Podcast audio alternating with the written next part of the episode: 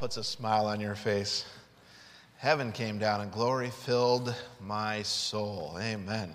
Let's turn our Bibles to John chapter 4 this morning. John chapter 4.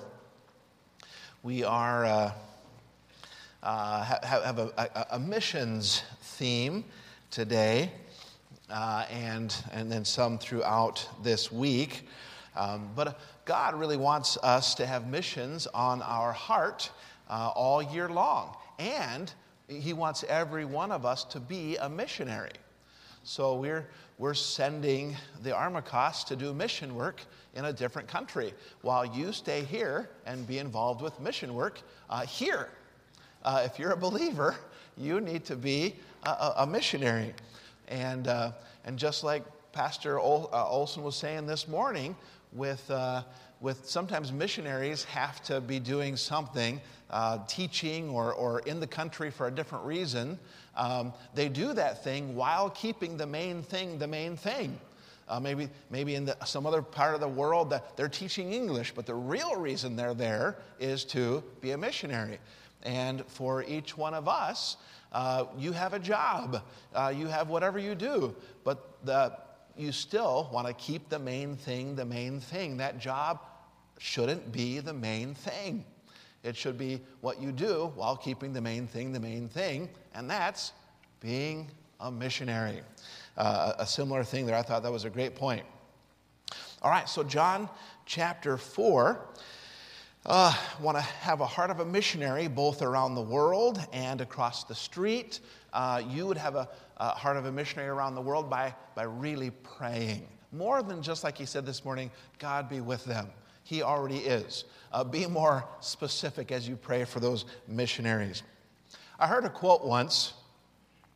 Somebody said there are two types of Christians: those who talk about the lost and those who talk to the lost. So let's unpack that for just a moment. I believe the idea there is sometimes Christians complain about lost people acting like lost people. Why would we complain about lost people acting like lost people? Instead, let's get busy helping lost people to be found people instead. What did John Newton say in that hymn, Amazing Grace? Amazing grace, how sweet the sound that saved a wretch. Like me, I once was lost, but now am found. Was blind, but now I see. Now, obviously, a good Christian will talk about lost people, but not complaining about them being, acting like lost people. And I'm going to talk about lost people today, but not to complain about them, but to urge us onward, to use what little time we have to do what somebody did for me when I was lost, and that was to point me to Christ. What are we doing to point someone to Christ? Maybe somebody here today isn't saved, and you need to get saved, but I think a lot of the people in this room are saved. The question for today is, what am I doing to help those lost people be found? So we're here in John chapter 4. Let's go to verse 25. Verse 25. So in the area where Jesus did much of his ministry, so you have Judea was in the south, and Jerusalem was in the region of Judea. And then the middle was Samaria, and then the upper region was Galilee. And so in the middle there was a region of Samaria, and Jesus is passing through there, and that's where our story takes place, in between Judea and Galilee, in the region of Samaria. And so we come to the famous woman at the well. And so verse 25, the woman, that's the woman at the well, she was a Samaritan woman, a mixed breed, part Jew, part something else, part foreigner. She had come for water, and she was a lost woman. And Jesus begins talking to her about eternity. The woman saith unto him, I know. Isn't it amazing all the things we know? I know that Messiah cometh, which is called the Christ. And when he is come, he will tell us all things. I know. It reminds us of Nicodemus in John chapter 3, possibly the most famous verse in the Bible is John 3:16. God so loved the world. Earlier in John chapter 3, Nicodemus said, we know. We know that thou art a... so we know certain things. And so it's interesting. There are certain things we know. There are certain things we think we know. But it's always best to come and find out what God knows. And that's why we come to church. Lord, I think some things. I know some things. But really, you're the one who knows all. So she says, I know that there's somebody coming and he has all the answers. And so apparently she had heard some echoes of truth regarding the Messiah, but there was plenty of non-truth that Jesus was available to help her with. Verse 26, Jesus saith unto her, I that speak unto thee am he. She said, there's this guy coming and he has all the answers. It just so happens that I'm him. So why don't you treat me like I have all the answers?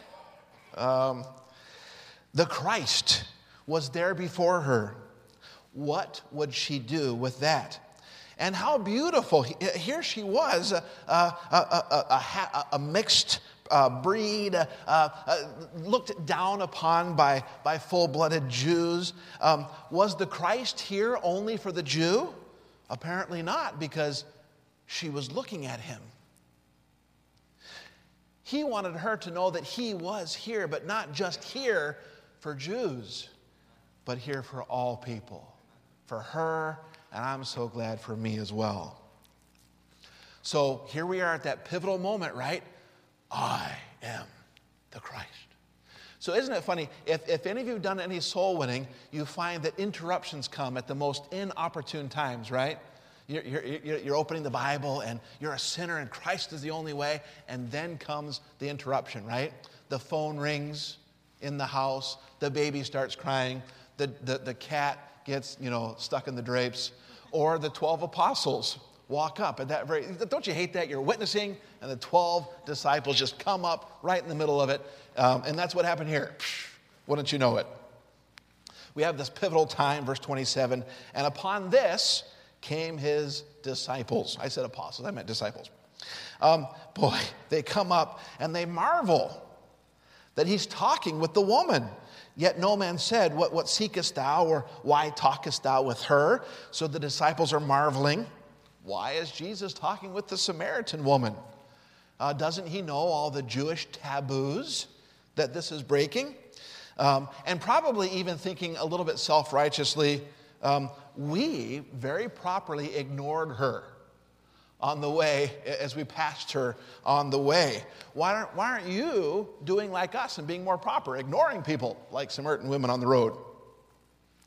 But they didn't say anything. They held their tongue and turned their attention toward the food.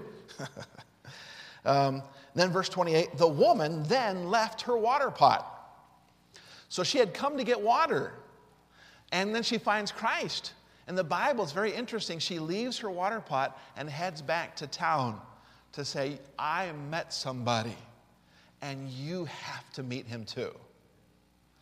And so she was more excited about people meeting Christ than the disciples were. And it's interesting. She left her water pot behind, and we don't know exactly why. Someday in heaven we can ask her. Did she leave it there so Jesus could make use of it? Did she forget it? Did she discover something in life more important than physical thirst?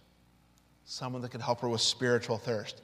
And there was no time to waste. To take the unwieldy water pot back to town would slow her down. And there's something on my heart, and I can't be slowed down. So I'll come back for that later, because right now there's something of utmost importance. I have found the Christ, and people need to know. I'm not going to waste time with my water pot. So maybe even today, some of us could say, what are the water pots in my life? They're slowing me down. The things that's important, there's times to go get some water. But do we have too many things in our life slowing us down, getting in the way?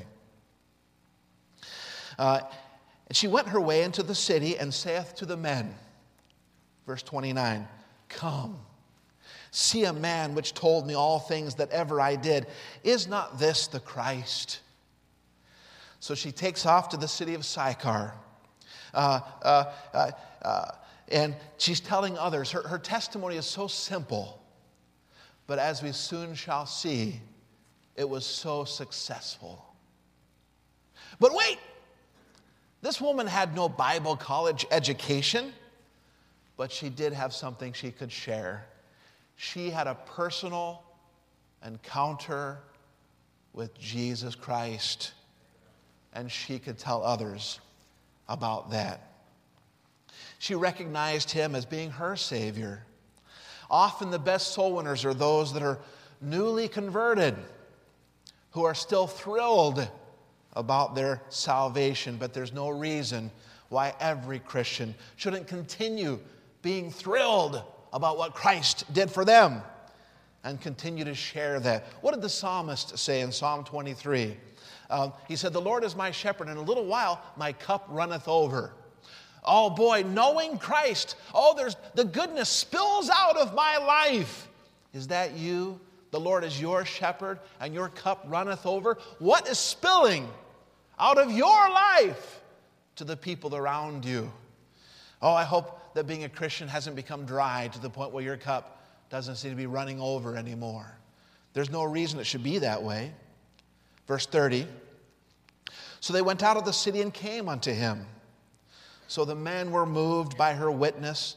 They dropped what they were doing and began coming. And I wonder if, sometimes you come upon people, they look busy. They look, I don't want to, that's how considerate I am. I don't bother busy people. Well, depending on what they're busy about, Christ is always more important than what they're busy. Are you so considerate you don't bother people? People are busy. I'm too considerate. That's why you're not a soul winner? She came upon, I'm sure, busy people and said, drop what you're doing. Something more important is on the horizon right now. Come see a man. She was so excited. Verse 31, in the meanwhile, his disciples prayed him. So back at the well, so she's in there stirring up the city to come meet Christ. But the disciples are there in verse 31. They prayed saying, Master, eat. Verse 32, but he said unto them, I have meat to eat that ye know not of. Therefore said the disciples one to another, hath any man brought him aught to eat? Jesus saith unto him, my meat is to do the will of him that sent me, and to finish his work. So again, eating is a priority. If we don't eat, we die. Eating is a priority, but it's not the priority, right? Some people eat to live, and some people live to eat. That is, I live to take in that next succulent morsel. It's wonderful to enjoy food. Eating is a priority, but it's not the priority. Christ teaches us this here and earlier in the chapter. Drinking is essential. But for Christ, explaining the living water to this woman was more important than him getting water into his own system. Spiritual things, physical things are a priority, but not the priority. For him, he hungered to do the will of his Father. For him, he thirsted to do the will of his Father. Hunger and thirst, taking care of this body is a priority, but for Christ, it wasn't the priority. Verse 35, say not ye, there are yet 4 months, and then cometh the harvest. Behold, I say unto you, lift up your eyes. And that there is the title for the sermon today. You're missing it. You're missing it. Lift up your eyes. How can you travel with Jesus and yet not see the same things that he sees? The disciples did. And maybe there are some believers today that you travel with Jesus, you come to church, you're in your Bible, but maybe you're not seeing the same things he is seeing. Lift up your eyes. You're missing it. And look on the fields, for they are white already to harvest. Down here, we do have our seasons, right? We have the different seasons. We have a cold season right now. It's hard to believe that sometimes you're like, oh, it's way too hot and sticky out here. And we look out there and, wow, it's bitter cold. We're in a different season. But for the soul winner and for the need of missions, the time is always now. Don't say the season is coming for soul winning and missions. No, the season is right here. The season is right now. Verse 36, and he that reapeth receiveth wages and gathereth fruit unto eternal life, that both he that soweth and he that reapeth may rejoice together. Last night, boy, how touching it was when Brother Johnson said, hey, thank you for praying. Chris got saved. You did some of that sowing in prayer. And so last night there was rejoicing. It wasn't just Mr. Johnson. Oh, there was rejoicing, but there was some sowing and there was some reaping, and everyone together got to rejoice together. Verse 37, and herein is that saying true, one soweth and another reapeth. I sent you to reap that whereon ye bestowed no labor. Other men labored, and ye enter into their labors. Jesus is teaching that winning the lost is like gathering a harvest. Reaching people with the gospel is what Jesus was teaching them to do. There's work, but there's great joy like no other. The blessings of teamwork. Often the person who reaps is a different person than the one who did the sowing. And it's similar with a spiritual harvest. Often someone else does the sowing while another has the privilege of actually winning the soul to Christ. In both events, they both get to enjoy in the reaping. Indeed, we ought not to be discouraged in witnessing when we don't see that immediate harvest. Others down the road may have the privilege of actually winning that person to Christ. However, all rejoice when that person gets saved. On top of that, the sower and the reaper both are rewarded. God keeps track. Verse 39. And many of the Samaritans of that city believed on him for the saying of the woman, which testified, he told me all that ever I did. She was a soul winner. She was a missionary in her own backyard. Many believed. So when the Samaritans were come unto him, they besought him that he would tarry with them. And he abode there 2 days. Please, would you stay with us? Yes. Yes, I will. And many more believed because of his own words. Some hadn't believed, but they, I'm curious. I'll come and see this man. And they listened and then eventually believed after hearing Christ. Verse 42, and said unto the woman, now we believe, not because of thy saying, for we have heard him ourselves and know that this is indeed the Christ, the Savior. Not just of the Jews, but of the world. What a blessing. And that includes us. So lift up your eyes. Let's pray. Lord, I do pray that you'd help us as we look at some things. Lord, as the disciples were right there traveling with you, but missing so much. And Lord, I think we have lessons to learn today as well. Lord, I think many in this room walk with you. They do pray. They do read their Bibles, Lord. And yet we still, on an ongoing basis, need to be careful that we're not missing it. That our eyes are lifted up unto the harvest. We're seeing what you see. Oh God, and not missing what's important. Help us this morning.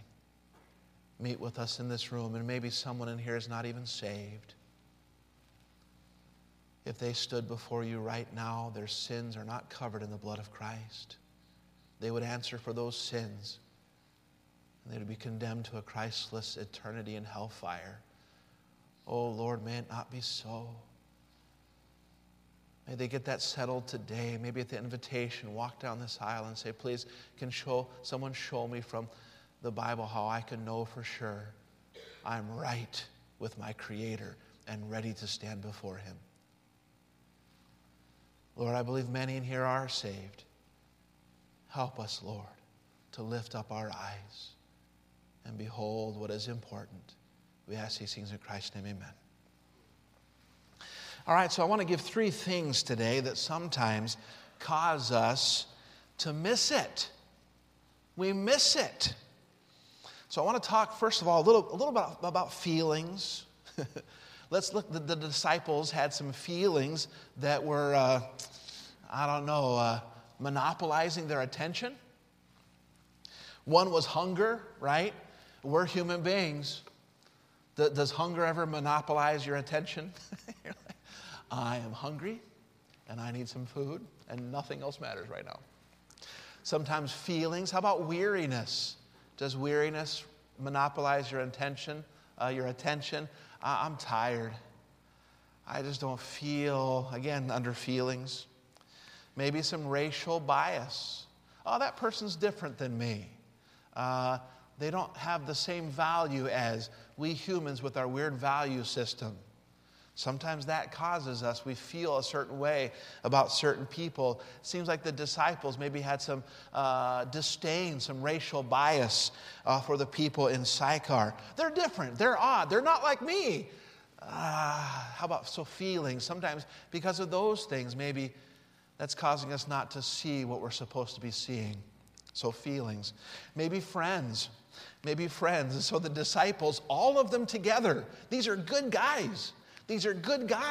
But somehow they went to Sychar and missed all the people. They walked by this lady. They didn't go and say, come, there's a guy back here at the well of you've got to come meet him.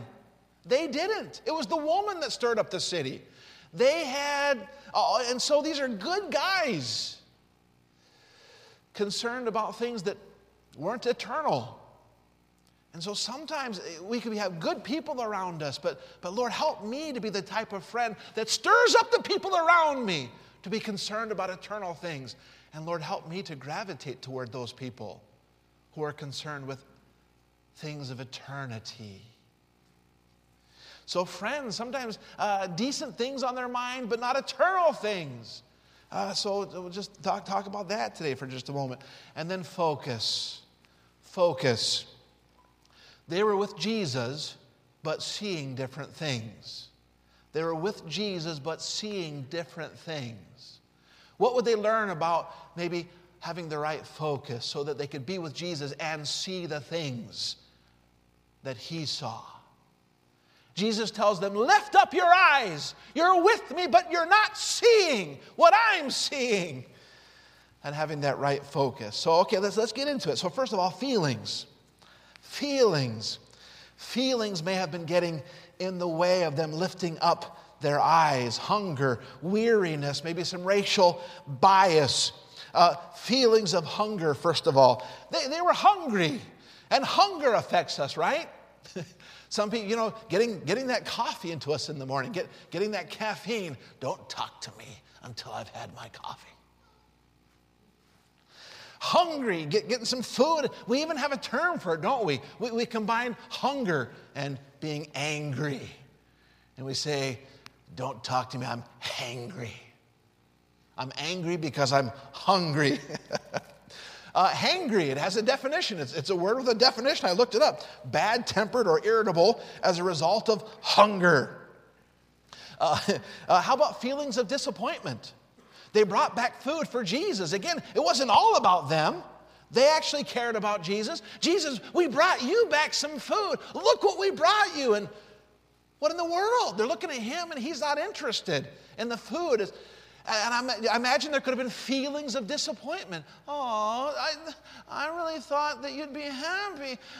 Feelings rushing over them. I don't know, a husband that might go home and his wife, I made dinner. So I grabbed a hamburger on the way home. So I'm not real hungry. I don't know, is it disappointment or what?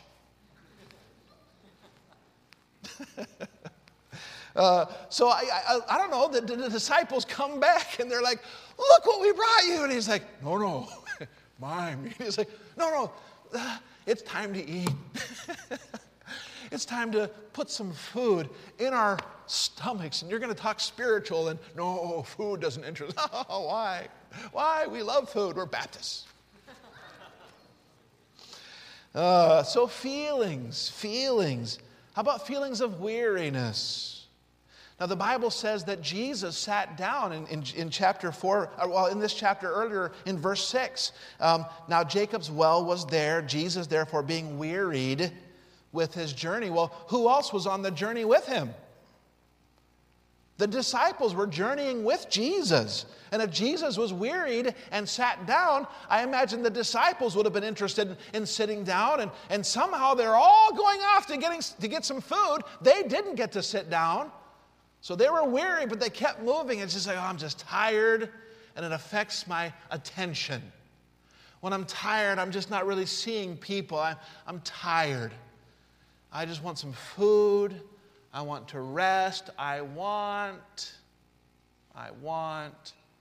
Sometimes our feelings affect what we see. If Jesus was wearied, I know they were too.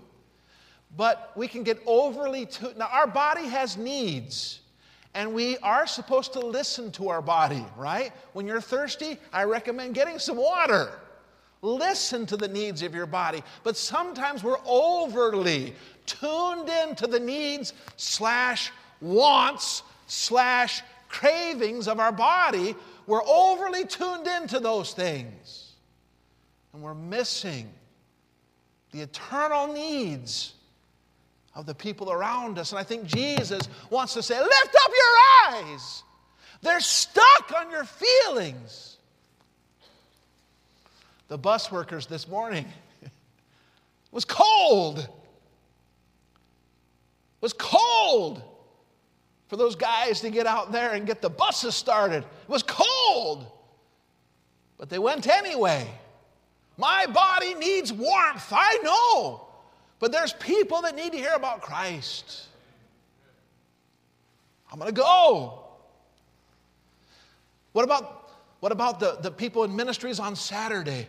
Oh, I get up Monday, Tuesday, Wednesday, Thursday, Friday, Sunday. Oh, for just one day to sleep in. And yet, I'm going to show up at ministries on Saturday too. I just feel like I know. Overly tuned in to the needs of our body. Nursing home workers, right? It's like, I'm going to have to be doing cartwheels to keep the folks awake in the nursing home service. And I don't feel like throwing that much energy into it. Well, are you going to go by how you feel? Or what about some of these guys that work all day and then Monday night prison ministry comes up? I was up early driving. Tomorrow morning, I'm going to be driving. I have a long day. I don't feel like going and sitting down with the men that are incarcerated and opening the scriptures, but away with how I feel. I want to lift up my eyes. The harvest is white. Sunday school and junior church teachers, right? It's work. It's work to keep that program hopping. So the kids don't have a chance to, it seems like you lose their attention for half a second and suddenly you're putting out fires, crowd control. It takes work. Like, man, I got to keep everything moving to hold and it takes work. And I don't feel like putting everything, I don't feel like getting on my knees and praying and making sure God is helping. But away with my feelings. Lift up your eyes. The Jews looked down on Samaritans. There would have been some racial bias. Aren't you glad that Jesus has never and will never look down on anyone? No racial, no social bias with Jesus. In fact, they said, would you stay with us? And the Bible says he stayed there for 2 days. Imagine how when the disciples woke up and they're like, oh, we're staying here. We were going to slip into the city and slip out as quick as possible, but now we're going to stay here for days with Jesus. I wonder what lessons they learned watching him love people, watching him value people that they instinctively didn't value as much. Oh, God, give me your value system. It's amazing how open the Samaritans were, right? The Jews require a sign. They're like, do a trick for us. We'll decide if you're worth following. And Jesus did lots of miracles. And like, yeah, and they rejected him anyway. Here were Samaritans. And we don't know of Jesus performing any miracles. He just spoke truth, and that was enough for them. They were like those Bereans of Acts 17 that were more noble. They received the word with a readiness of mind and heart. They didn't care that, well, you can't be our Savior, you're a Jew. Away with social bias on their side. They didn't care that he was a Jew. He was the Messiah. Their spiritual perception was better than the Jewish spiritual perception. Jesus was not a political deliverer. Here was a spiritual Savior, and not just for the Jews, but for the Samaritans and for the whole world. What insight they had. So what about those Buddhists? They're lost and in need of the Savior, Jesus.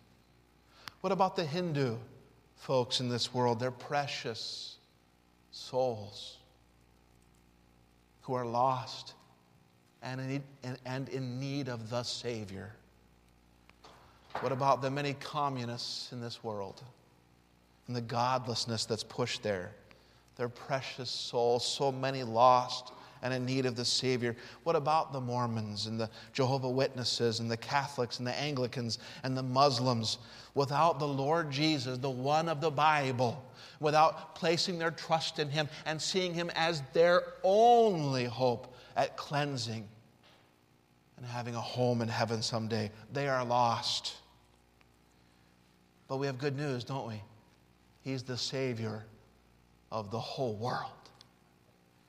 He loves them. Oh, God, help me to lift up my eyes and to see what you see. So feelings. Secondly, how about friends? Friends. Here were the disciples, and they were all tuned into the same temporal things. And so, again, just you might have good people around you. They had good people around them, but somehow all of them missed the souls and tuned into the sustenance.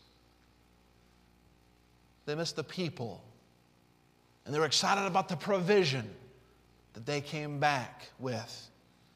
Boy, I ask God, Lord, help me. Iron sharpeneth iron, right? When you're with your friends, are you sharper in the area of having that passion for souls, or are you more dull? What about when your friends hang out with you? Are you sharpening the people? When they're done hanging out with you, are they more concerned for the needs of the lost around them or less concerned? We still don't, I don't know why all of them went to the city for food. You're like, food? I do. We don't, and again, there really would have, it's like, do I have to go into Sychar? I'd rather not. We're not sure why they all went. Jesus could have sent them all. We don't know. All we know is in John 4:8, it says, for his disciples were gone away unto the city to buy meat. So they all went. And we're not sure exactly why. Jesus could have sent them, or they're like, food, we'll all go. Seems like somebody would have said, somebody should stay back with Jesus. It seems like somebody would have said, I don't know what happened, but all of them are gone. One commentator put it this way: they had gone into the Samaritan village to purchase provisions. That in itself was not a task any of them would have relished. They wanted as little as possible to do with the Samaritans. We can possibly read between the lines. Why did they all have to go on such a minor mission? We can imagine what went on. Judas, you should go. You're Mr. Moneybags. And he would have been like, oh, man, no, I'm a Judean. I don't want to. Well, Peter, you're the one that always likes to lead. So lead. Go, take some people and go get some food. Possibly Philip might have said to Nathanael, tongue-in-cheek perhaps, well, here's your opportunity, Nathanael. You thought no good thing could come out of Nazareth. Go see if there's any good that can come out of Sychar. I don't know what happened exactly, but they all went. They were good men who were tuned into the needs of their stomachs, but not tuned into the needs of the Samaritan souls in Sychar. I don't want to embarrass him, but Dr. Betrell, a few weeks back, he's going to go preach a funeral in New York. And he's going to be on the train for hours. And sometimes, we want to bring our, we want to say, okay, I need my human interaction deterrent. I'm going to get the most giant headphones I can possibly find so nobody bothers me on the trip. And he could have been tuned into spiritual things. Okay, I'm going to go preach a funeral. My mind is already over there. But no, instead of his mind being already, he goes, Lord, I'm going to be on that train for hours. Would you let me sit near somebody that I can be a witness to? And God answered the prayer. He got to see a young man get saved. Pastor Olson, going to go in a dentist office. And he's like, Lord, would you give me the chance to share you with somebody? And he was able to share Christ and find unbelievable connections. You wanna like, oh, that stirs me up. Lord, may it be that I want to be near those folks that will iron that sharpens iron. I want to be near those folks. I want to share the concerns of those that share the concerns of Christ. I want them influencing me, and may I be one of those people, influencing people in the same way. And the last thing is focus. Focus. They were there with Jesus, but not seeing what he was seeing. Isn't that something? How can you be with somebody and not see what they're seeing? I think we've all been there, right? Like one of our kids is like, Mom, what's that? And you're like, what? Like, that. You're like, what? There's like lots of that's over there. Like, that. You're like, I don't know, what? So, Alec, come here for a second. You stand over there. So it doesn't happen as much now that he's older, but a little kid will sometimes be like, what's that? You're like, I have no idea what you're... And then finally, sometimes you look down their arm like it's a rifle. You're trying to line up what they're pointing at. It's like, okay, well, just point. So point at something. And you're just like, okay. All right. I see it. Thank you. How many of us have been there? How many of us have been there? For me to find out, it's like, I don't know what you're seeing. I'm going to have to get where you are to see what you see.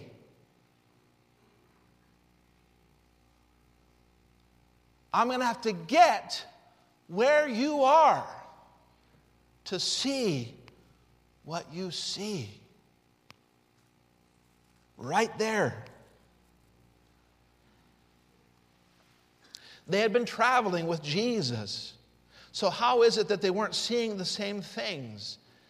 They needed to get closer to him, and so do we. Jesus was focused, and he saw different things than they did. My meat is to do the will of him that sent me and to finish his work.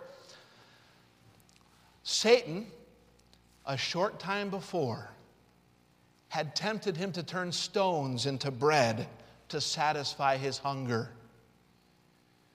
And Jesus said to the devil, Man, shall not live by bread alone, but by every word that proceedeth out of the mouth of God. Remember, Job said something similar in Job 23:12. I have esteemed the words of thy mouth more than my necessary meat. Jesus was quoting from Deuteronomy 8:3, and it was the principle that he lived by. One commentator said, anyone who has ever lived in grain country knows that the harvest is green, but as it comes, the fields are green, but as it comes time for harvest, they change color. As a crop is near harvest, it bleaches into a sea of off-white fields. And at this time, remember, Jesus is talking to the disciples, and it seems like the woman has rushed off, and she's bringing men back. And Jesus is like, the field is white. Say not ye that there's 4 months till harvest. The field is white. And they're like, the field is not white. I'm looking at it. It's right over there. It's green. What is he talking about? The field is, what is he looking at? And then to take the time to get over, what is he seeing? And to take over and to look down his arm, look down his gaze, and he goes, oh, he's not looking at plants. He's looking at the people coming from the city. And most of them would have been wearing white. The harvest. I'm not looking at those green plants. I'm looking at those people coming. The harvest is white already. That's our theme for this year. The harvest truly is plenteous, but the laborers are few. Pray ye therefore the Lord of the harvest that he would send forth laborers. If the harvest was ripe back then, what must it be now? The sunset burns across the sky. Millions still untold lift up their anguished voices to heaven. The church has dillied and dallied with the Great Commission, careless for the most part of the tragedy of the soul dying in nature's darkness. The terrible indictment, no man cared for my soul, will be raised by a million voices at that last judgment. How will we explain our lethargy and neglect when we stand before the Son of God one day and try to explain why we didn't tell more people about him? Isaiah 51:6, lift up your eyes to the heavens and look upon the earth beneath. For the heavens shall vanish away like smoke, and the earth shall wax old like a garment, and they that dwell therein shall die.